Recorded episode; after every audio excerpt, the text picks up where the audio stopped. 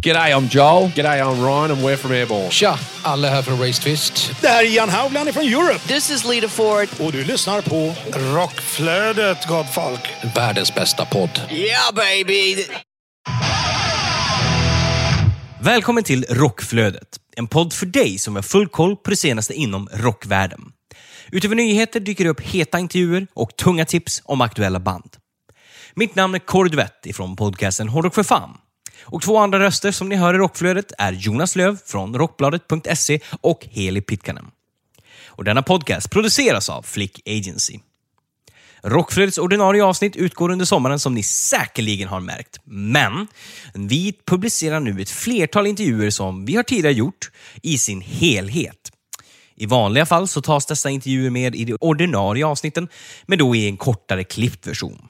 Men nu får ni alltså höra dessa intervjuer i sin helhet. Men innan vi hoppar in på en helhetsintervju så ska ni då följa Rockflödet på våra sociala medier. Ni kan följa oss på Instagram där vi heter Rockflodet.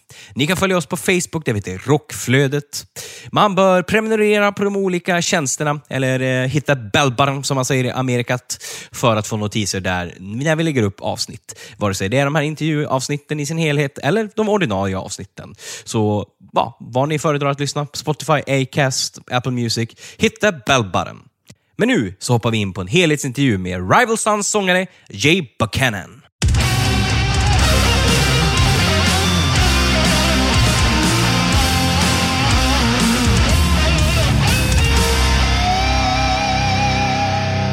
You will release a new album in uh, will it be one and a half month? Second Uh, of June. yeah. June. June 2nd is when we've got we've got we're releasing two albums this year.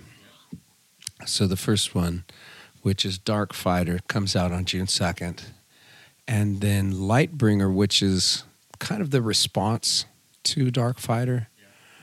Um, I wouldn't call it part two or any. It's not like that. It's just it's very different, but it's more of the it's the response to the Darkfighter record. That's going to be coming out sometime in the fall.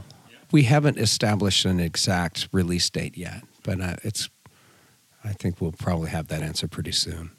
So um, I think you pretty much uh, talked a lot about the pandemic, but uh, I, I suppose those two new albums are written during the pandemic. Yes, they right? were. Yeah, they were. But uh, I look at it as like one large collection, and the colle- this collection of songs, it was all written during the pandemic, and you know, coming out of the pandemic as well. So we finished it in uh, in late, or it was in you know late 2022, and we took a long time to do it. It's because we had a long time. We couldn't tour it all in, in 2020 and even when we we tried to tour in 20 uh, 21 and it was very difficult you know? Yeah it was uh Was it like a small venues or a, yeah yeah smaller venues and uh, because we were we went out doing a, a 10th anniversary for our pressure and time record and so but we met with we were met with all kinds of trouble. The whole everyone getting sick and you know and not only that but people were afraid to come out. They weren't ready yet you know to to go out and be in a large audience that way. And uh but yeah so the album was made uh throughout those uh, during the pandemic and there was a lot to write about. There was a lot to there was a lot going on i think internally for all of us worldwide uh, emotionally and then outwardly on a cultural level there were many things going on at least in the united states like so many things to write about you know the politicalization of of everything that was going on politicalization of a of a virus politicalization of a vaccine politicalization of masks politicalization of human rights with the, like a, the Black Lives Matter movement, and you have people. It, it was just crazy. It was insane. I feel like the country is losing its mind, and you know, what what did the isolation did with you as a person? I believe that the isolation caused, for me, it, it it's stepping back and just taking a couple of deep breaths, and really taking stock of where I am emotionally, um, mentally, and artistically. You know, physically, what am I doing with? Where am I with my life? Because see, this lifestyle that we live in the band, we're we're constantly in transit. We're constantly traveling. You go into the studio, you make a record. Then you go and you hit the road. You spend some time with family. And then you go back out and you hit the road and you play show show after show and you're always traveling, right? I call it the FedEx package lifestyle. Because you're always in transit. But uh, do you, do you, because of that, do you call home home for you? Or was it- Absolutely. Yeah. Well, home is wherever my family is. So I mean, you know, I'm a I'm a husband and a father, and you know, being out here, um, missing your family. That's literally the only downside to this. You know, to this lifestyle is, I wish I could just bring my family with me, but it's the road's no place for kids and a family because I'm constantly working. So they would just be out here without me. yeah. You know, Which which uh, how many kids do you have? I've got three kids. Three kids, and which ages? Well, my oldest is grown. He's 24. And then my daughter's 18. And then uh, we had another son during 20. And so he's two, Yeah. Okay. Two. you know. So how's that um, to have a small child again? Well, it's exactly how it is when you have your other kids. It's just, uh, yeah, it's just another time. But, you know, I wasn't ready to, I like being a dad.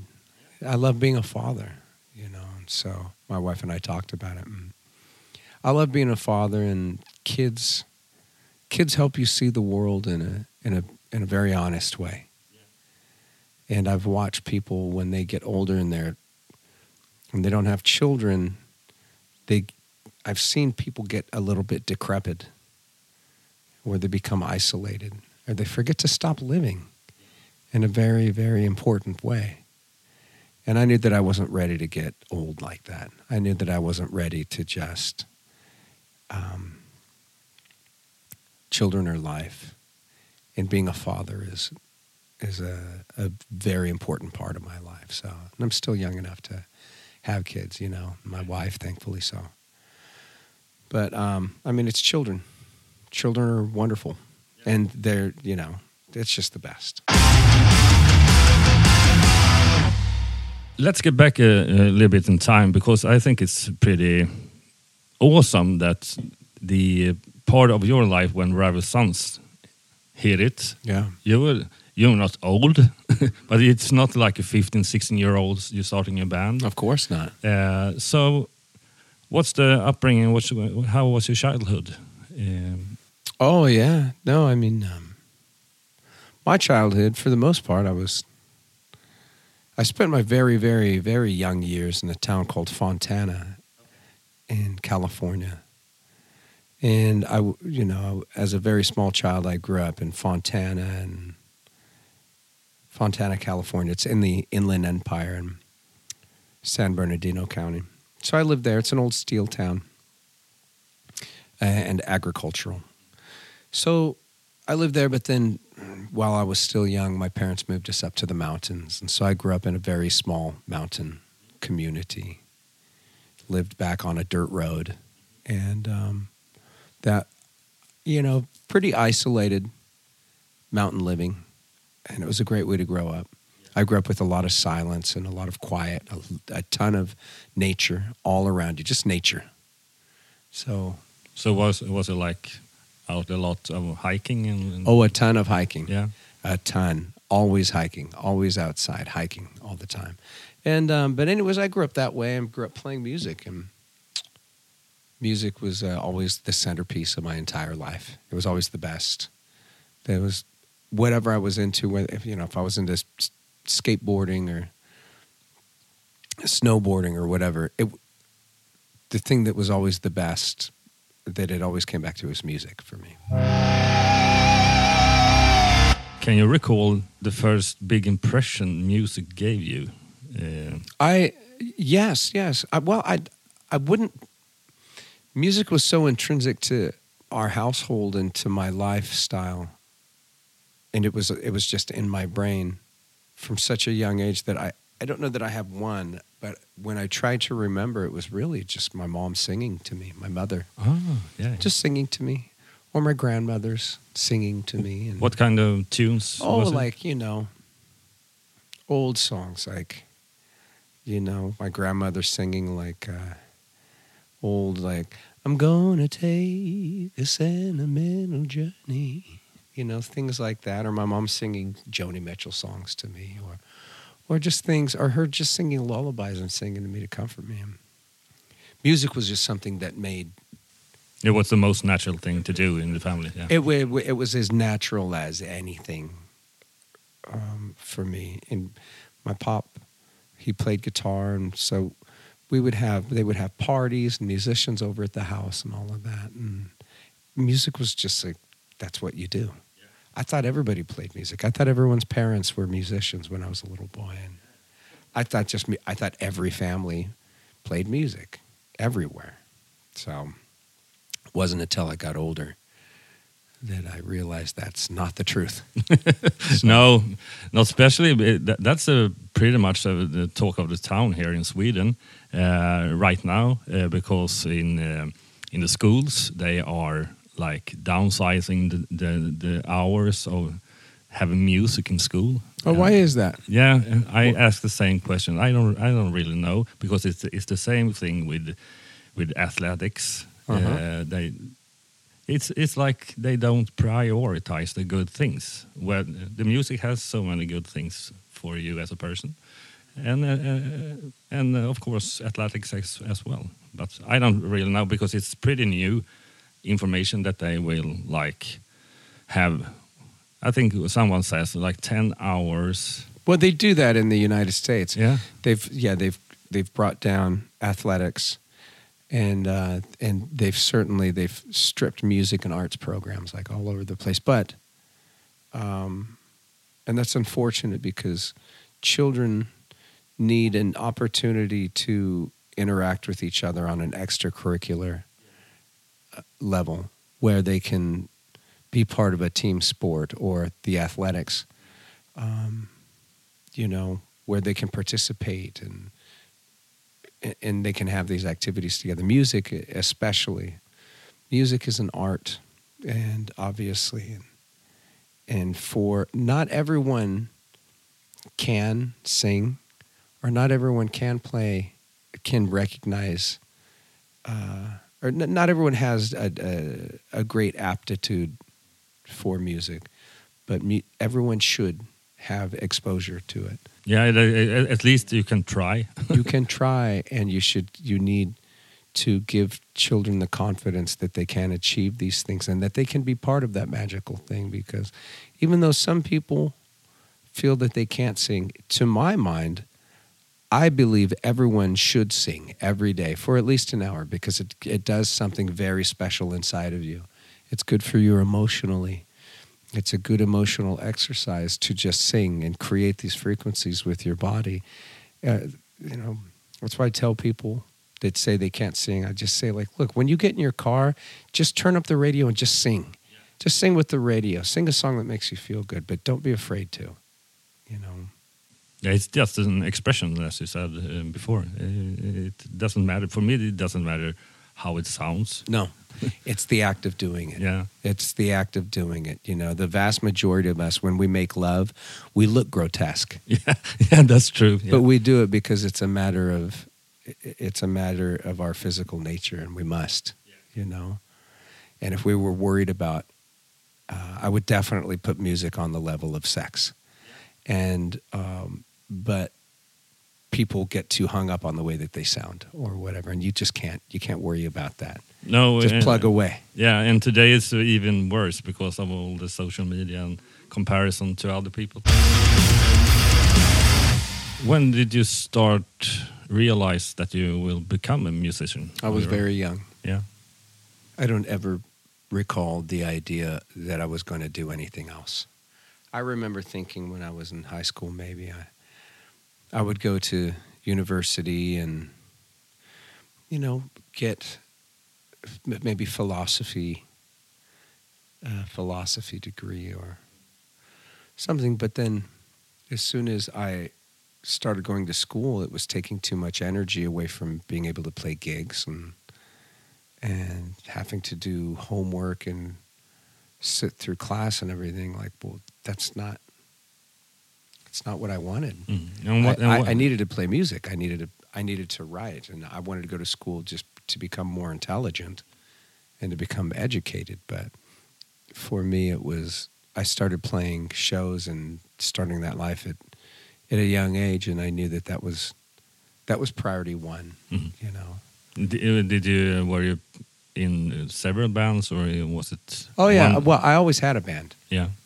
and it was always my band.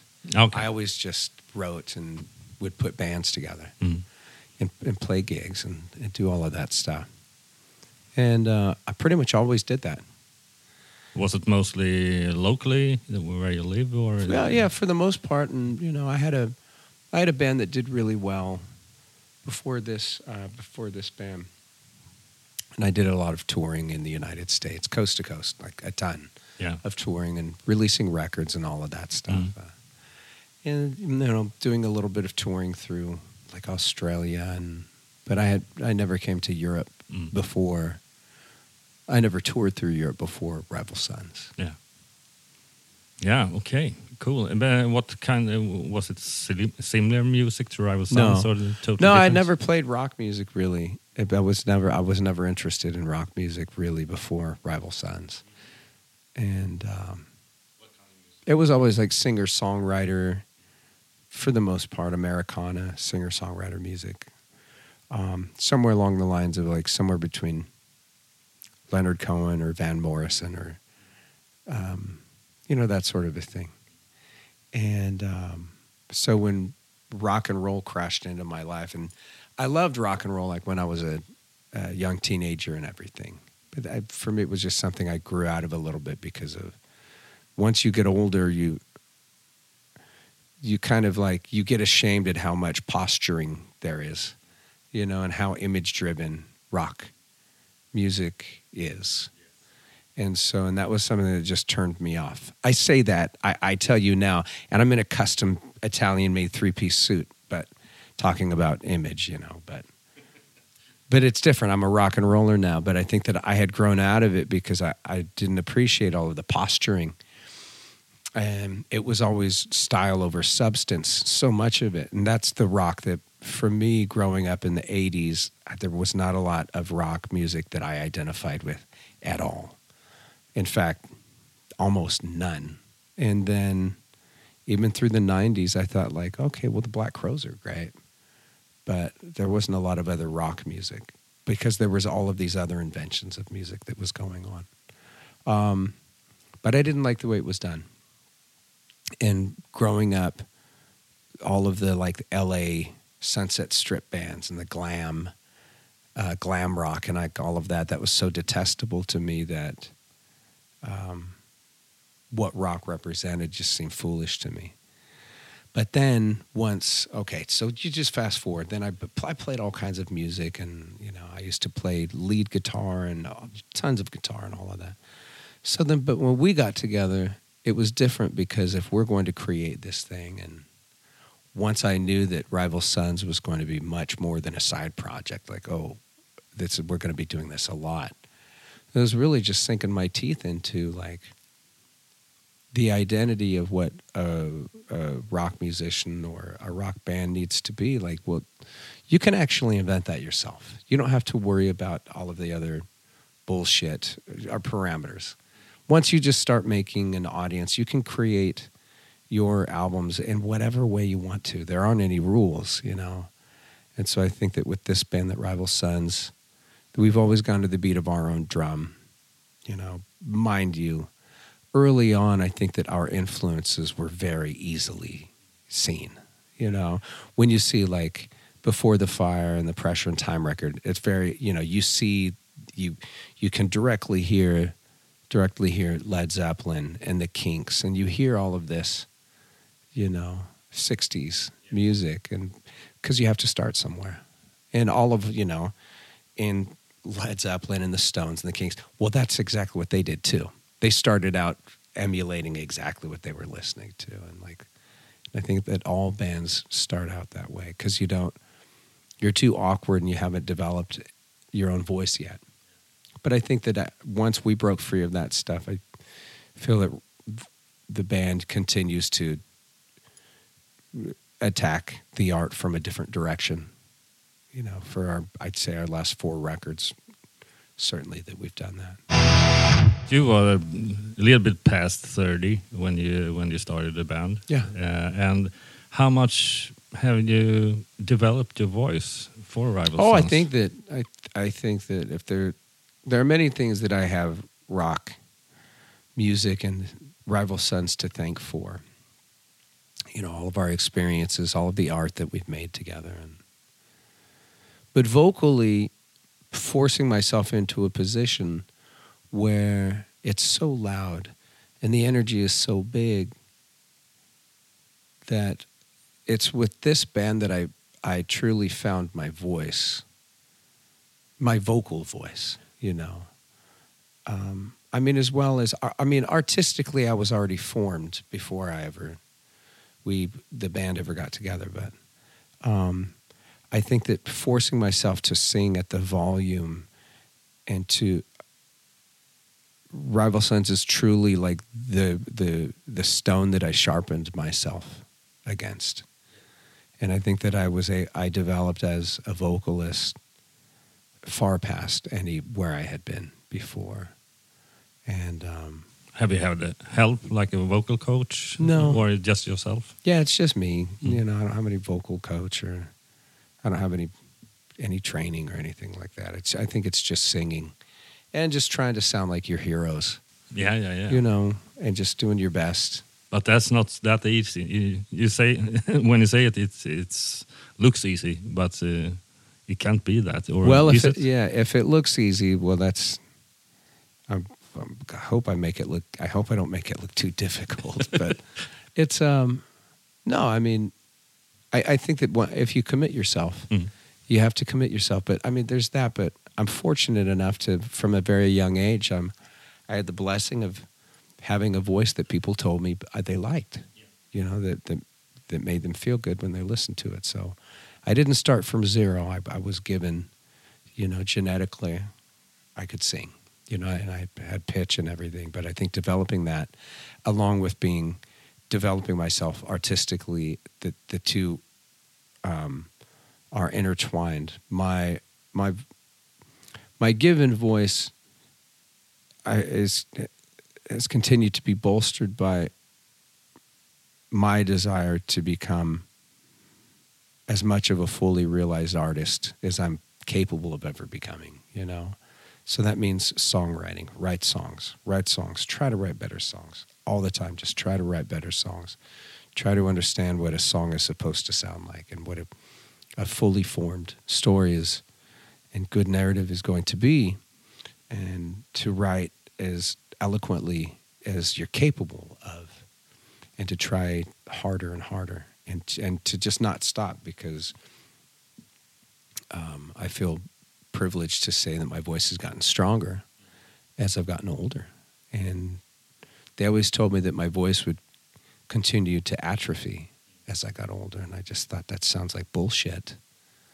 And the If you do it right, I think you can easily Yeah. maintain your voice. I see plenty of people. I mean, Paul Rodgers sounds, you know, fantastic voice, and he stayed with it. And you know, I mean, look at Glenn Hughes. You know, Glenn Hughes sings like an angel, and and there are plenty of people. Sammy Hagar, you know, sounds great.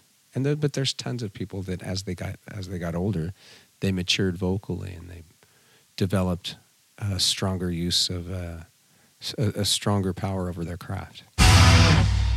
Regarding the gear, are you using like in ears uh, or is it uh, traditional monitors?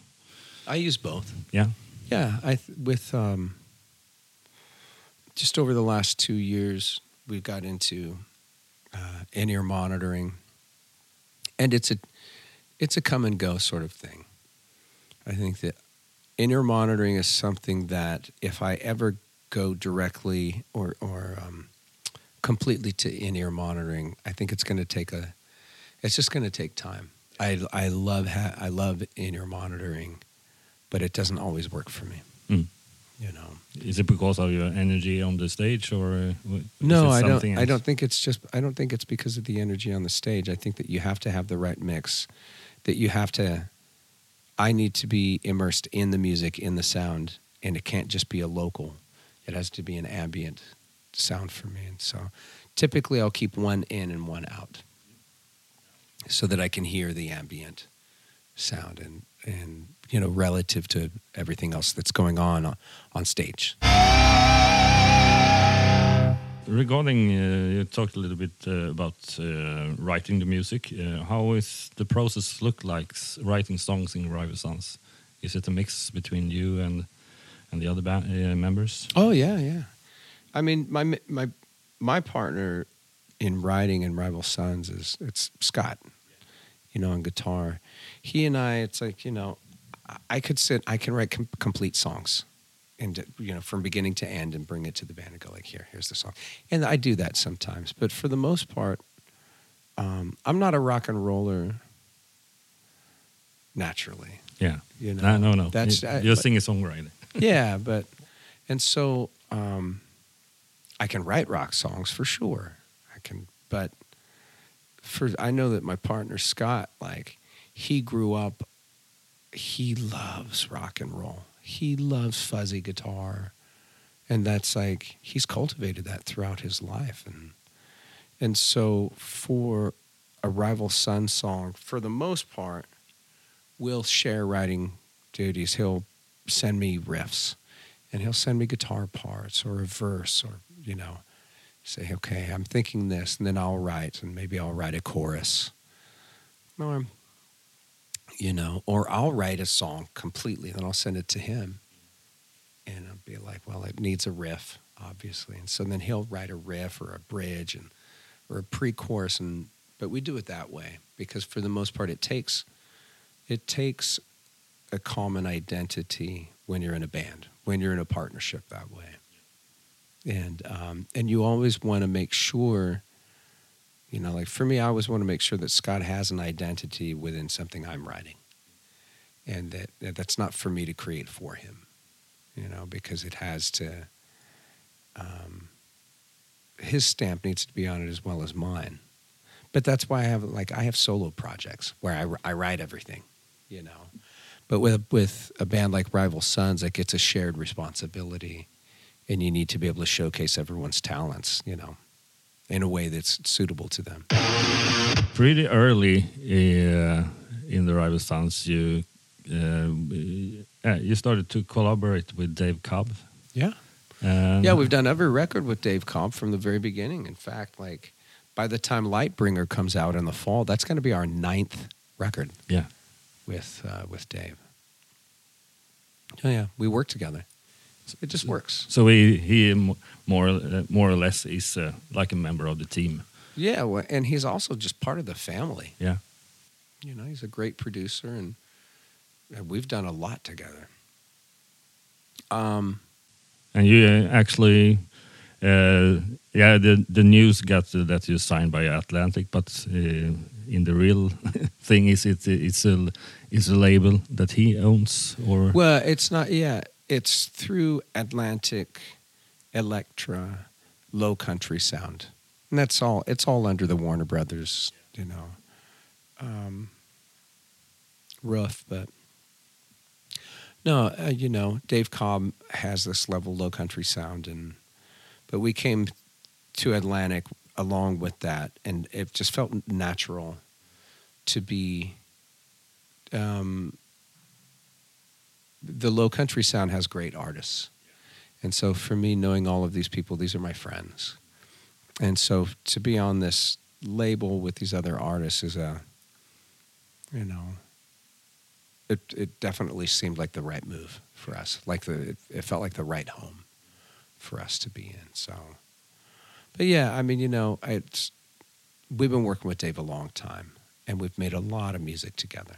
I think that I, I don't think any other band or artist comes close to making that many records with him. You know, we've worked together a ton.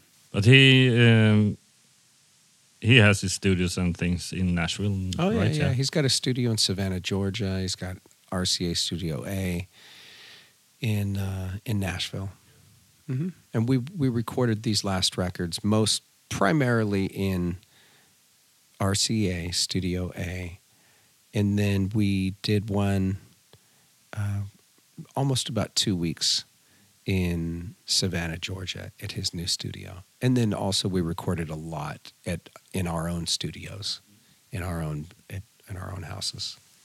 Okay, so uh, okay, so record a lot in individu- individually Yeah. at your home. Yeah. Yeah, Scott would record at home, and I would record at home as well. Has it been like that be, be, because of the pandemic, or have Yeah, you been doing It is. Like it's that? because of the pandemic for the most part, and and because of the schedule, um, our recording schedule. And we never set out to do that. That wasn't the plan. But some of the tracks that I just recorded as demos and, or vocals that I just recorded as demos, like okay, here's how the song goes.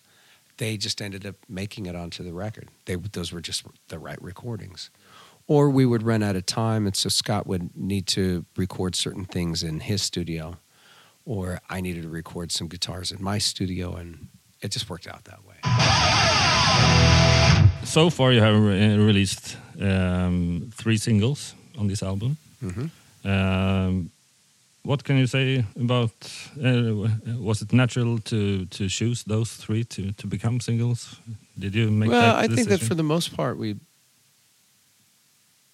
okay so you have the album Darkfighter and we look at it and we talk to people in management we talk to people at the label. We go like well okay look we just made this record. We worked on it a long time. I don't want to sit here and pick singles. What do you guys think?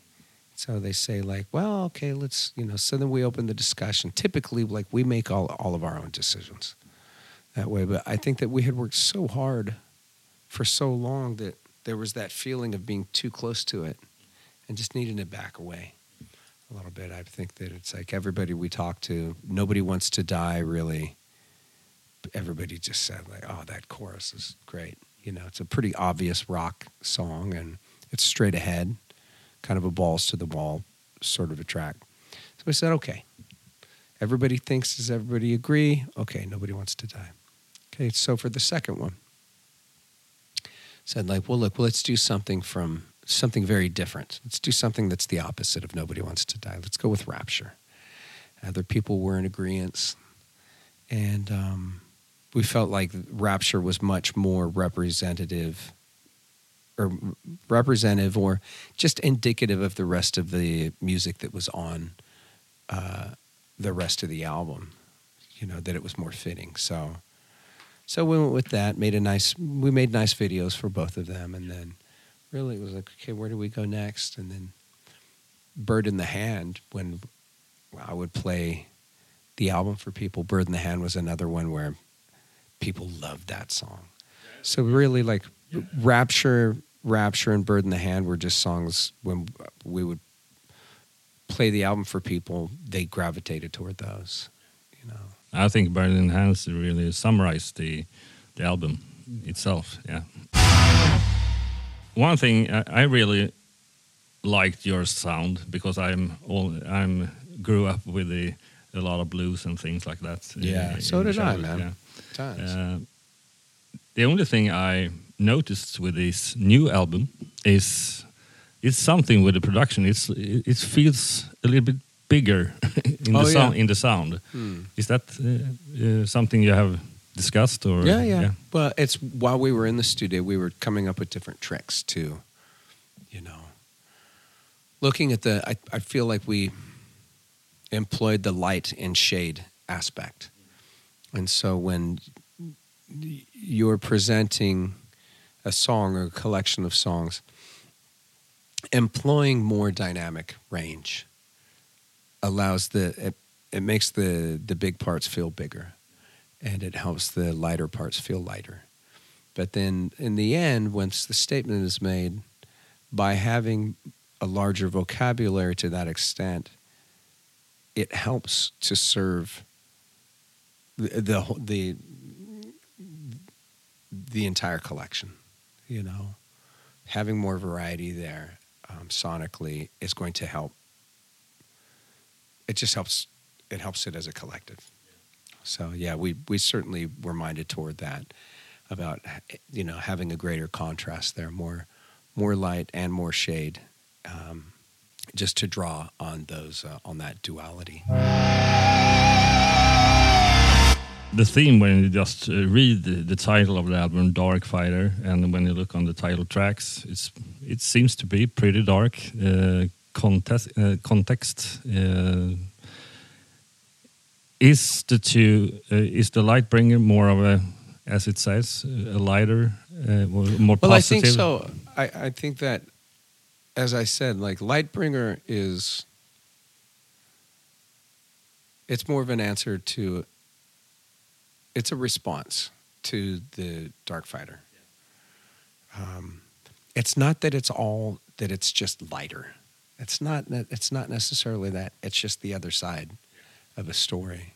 You know, there are songs that are uh, still on on Lightbringer. There are songs with difficult themes. You know, and there are songs that are heavy, very heavy tracks. I, I believe that both albums together, they're both very heavy records, heavy emotionally in an, an, an emotional or existential context. Um, but there's something different to Lightbringer, and uh, and this the stories are just different. Are the stories uh, written in uh, different times? Uh, Yes, yes, yeah. they are. I believe that there are there are tracks that were written more toward the latter part of the process on Lightbringer, you know, and I think that there are three specifically that lend themselves to the the narrative of of a response of illuminating, as opposed to Darkfighter is very much, you know, going through the pandemic and everything that I went through emotionally in my life. Um, it was very much about keeping that wolf on the other side of the door and not letting it come in, making sure at all costs, keep it there.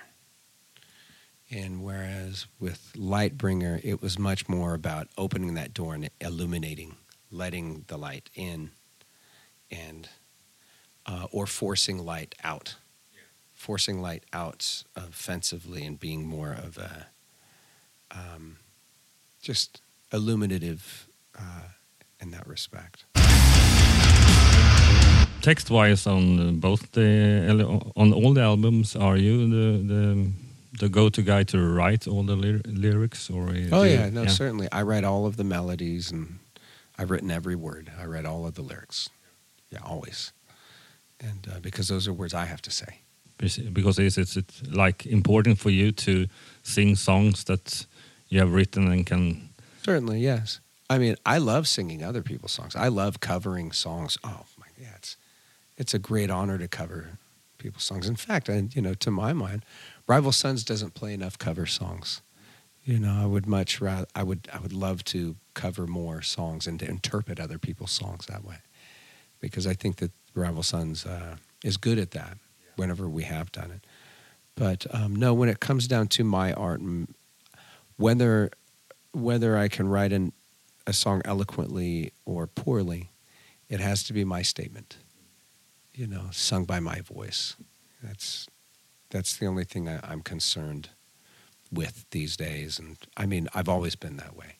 It's just whatever modicum, whatever just tiny fragment of authenticity I'm able of I'm able to conjure. I just want to I want to do everything I can. It's easy to tell because uh, where, uh, where you come from, you had to do a lot of singing songwriting, and that's for me. It's it's really about storytelling. So, so I can really tell. at it. its best at its best you know songwriting is storytelling but then at other times sometimes songwriting if when you got a rock band sometimes it's about shaking asses. Sometimes it is. There's you have that part of the life when you've had a few drinks and you just want to shake it. You just want to dance. You don't want to think about the heavy stuff. You just want to have a good time and just transcend you know? And remembering that that is a, a vital part to this whole picture is very important man. Don't forget. Are you thinking about that when you're writing, uh, not especially these these two new albums, but generally um, because rock and roll, as you say, is a lot about drinking a beer and have a fun, have fun. Um, Yeah. Do you write that kind of stuff as well? I think that th- there are a couple of tracks. Like there's a track on Lightbringer that definitely has that that I had written, and um, and anyone who, if, if anyone's going to come back and listen to this podcast after they've heard Lightbringer, you'll you'll know exactly which song I'm talking about. But it's you know a much more like old school classic Rival Son song than I think anything on either record. But um, I think that I, I wasn't minded in that direction very much with making these records because there was uh, was going through so much through the pandemic and the shutdown and the lockdown and the you know the political nature of everything that we were going through in the United States. It was just fucking ridiculous. Um, but there was a lot. There were there were a lot of heavy, divisive issues um, on the table, and it caused a lot of division amongst friends, families. You know, um, and so there was a lot. There was a lot to consider, and I think that because of that, there was always something more to write about. There was always more to the story. There was always more. There was more to consider, like I said, and so a lot of songs didn't make it on to uh, either of these records that were started. You know, I think that the having the right to creative abortion and you know maintaining that right, like okay, it's it's coming along. The song is pretty good. Like actually, it's not going to survive. So just kill it right now. Just put it over there, and um, uh, so that the ones that are going to live can be stronger. When did it became a decision to create two albums? I think that it was once the collection was finished, and Scott and I just decided, okay, so that's it. Okay, so we talked about it, and it was an, a very easy decision to make. Like, look, we got to split this into two, into two separate stories because um, there are two. There are two different perspectives that are formed here. So we need to make the call and the response. And Darkfighter, you've listened to the record? Okay, so Darkfighter, you have to look at it and you know about fighting that darkness and fighting, keeping the wolf on the other side of the door. And look, you the, the entire album closes with like the probably the heaviest song we've ever written, you know. And I mean this is a this is a deep dark song. And it's called Dark Side. Um, you know, for me, it's the heaviest subject matter I've, I've ever written about. And along with that, that's the heaviest riff I've ever heard Scott write. You know, that song is just, it's very big. But did you know about the heaviness of the riff before he, before you wrote no, he melodies? wrote, no, he wrote that riff. I wrote that song and then I sent it to him. I wrote the verses and the chorus and so like, look, you know, here's this thing. I have this friend who who was uh, addicted to uh, drugs, and he hadn't died yet. He's dead now, but he was he was um, he was an addict, and he he had chosen the dark side, and so it's like I think that when you love an addict, you mourn you mourn for them while they're still alive. It's a very interesting thing, and you you mourn for them even though they're alive, but it's like they they're there, but it's like a parasite has taken over, you know.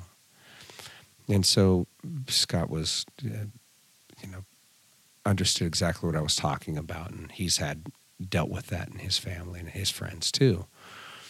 And he knew my, you know, my, my closest friend that I was taught that I was writing about um, and he was friends with him as well. And so I think that Scott took what I wrote and he went and just made the darkest riff ever, you know. So, but w- what I was getting to was choosing to like end Darkfighter with a track like that. That's not our That's not our style. We don't usually end on a dark note. But we knew like we knew that that was the way to finish Darkfighter because once you hear the first track on Lightbringer and once you hear Lightbringer, it will put context to that story. It, it, it will reveal context and there will be a relief that it has to come later. And I wanted our, or we wanted our, our audience to sit with that, with Darkfighter for a little bit before being relieved with the response. Actually, I listened the first time I listened to the album, uh, the first round. I didn't really know that you that you were up for the second album, uh, Lightbringer. So, uh, but when I just listened to the Dark Side first time, I, it, it felt a li little bit, as you say, uh, as a not a cliff, cliffhanger, s- so to speak, but it was uh, another way to end the record for you, especially. But uh, I really felt this has to be continued. yeah. Well, yeah, it, it, it's going to be continued. Just to talk a little bit about the um, development of the band during the years, because I have, uh, of course, do a lot of research and read a lot of interviews in the beginning of your journey, uh, and then you and then you talked a lot about that uh, you hit it off more in Europe uh, instead of US in the beginning. This is true. Yeah, but nowadays it seems like, is it even? Yeah, yeah, yeah. It's, yeah, it's pretty even in the United States and in Europe. And um, seems to be pretty big venues you're playing yeah, at. yeah, they're getting larger and larger. But I think that we hit in Europe because we hit in Europe first because we came over here and we cultivated our audience in Europe much more than we did in the United States. We put a lot more energy into our all of our press and all of our touring um, in those early years. So we had a larger audience here. That's not rocket science to me. And we would talk with people, and they'd be like, I would talk with people in the United States, and they would just say, "Oh, that's just terrible, man. You guys need to be bigger over here." And I'm like, "We we actually need to tour, and we just need to do more in the United States if we want to get bigger." And we did. You know, Yeah, but you are more integrating with the fans as well because I have a couple of friends that has been following you since the start, uh, and it, it seems like you're really into uh, communicate a lot with your fans. Uh, yeah, I mean, I, not so much me, but you know, we try to just leave the door open for people, and um, I'm more I'm more of a private person, you know, it, just in general, and it's the fan base and like all of that, and you know, I'm I'm thankful for anyone who buys any of our records or comes to our shows. I'm thankful, very thankful, because it gives me someone to share all of this with, and um, but in the end, like I'm not I'm not going to act like we have a relationship or something in common because the thing that we really have in common is the is the art that the band's making. You know, but it's like I they when it comes to a live show, the audience is a vital part of the energy that happens and that, that we all get to um, experience that night you know, because the band can be on stage. We'll just play for ourselves, and we do. But having an audience there, um, and the audience and the, the energy and the heart that they bring, truly makes the night what it is. Uh, along with us, you know, we if we were just playing alone, yes, we have the music. Yes, it would be wonderful. But the band. Um, having someone to sing for for me makes me sing harder. It makes me sing better. Yeah. Uh, what I what I meant is it wasn't like you have a door open to your living room, but it, it seems like you do like these small uh, special shows. Yeah, yeah, we try to do things like that every every now and again, you know. Yeah. So the future, how uh, how how is the live? Is it the, the live shows booked for a long time? I mean, we're booked up through the end of the year. Yeah, we're booked up through the end of the year and and we're already booking the spring. and there's going to be a lot. You know, we're going to be very busy because we have two records worth of material, and I mean, I don't know what we're going to do for our set list because it's already it's already difficult enough with seven albums to make a set list. Is it like for 90 minutes or uh, what kind of? I, I don't know. You Oh. know, yeah, 90 minutes or so, 80, 80 to 90 minutes. Um, but now adding two albums to it, like, well, what songs? But then you can be creative to do like um, different kinds of sets. Oh, yeah, no, and we will. We certainly will. We certainly will. And I mean, all of us are greatly looking forward to playing all of the songs on Darkfighter. And also for Lightbringer, because this is a new, this is a blood transfusion, that us playing these songs is so vital because this is this is the truth about who we are right now.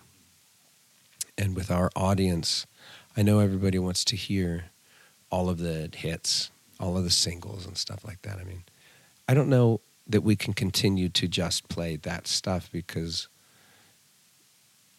our existence depends on embracing the now. Our existence depends on us magnifying who we are in this moment and not who we've been. So, um, you know, the Darkfighter, light bringer. We have to play these songs. We have to. Yeah, yeah, so yeah. They, Every know, one of them. yeah, hopefully, you know, our audiences, um, hopefully they have to hear it. Yeah. Hopefully they need to hear it the way we need to play it because we're going to. And that's the way things are going to go. You know?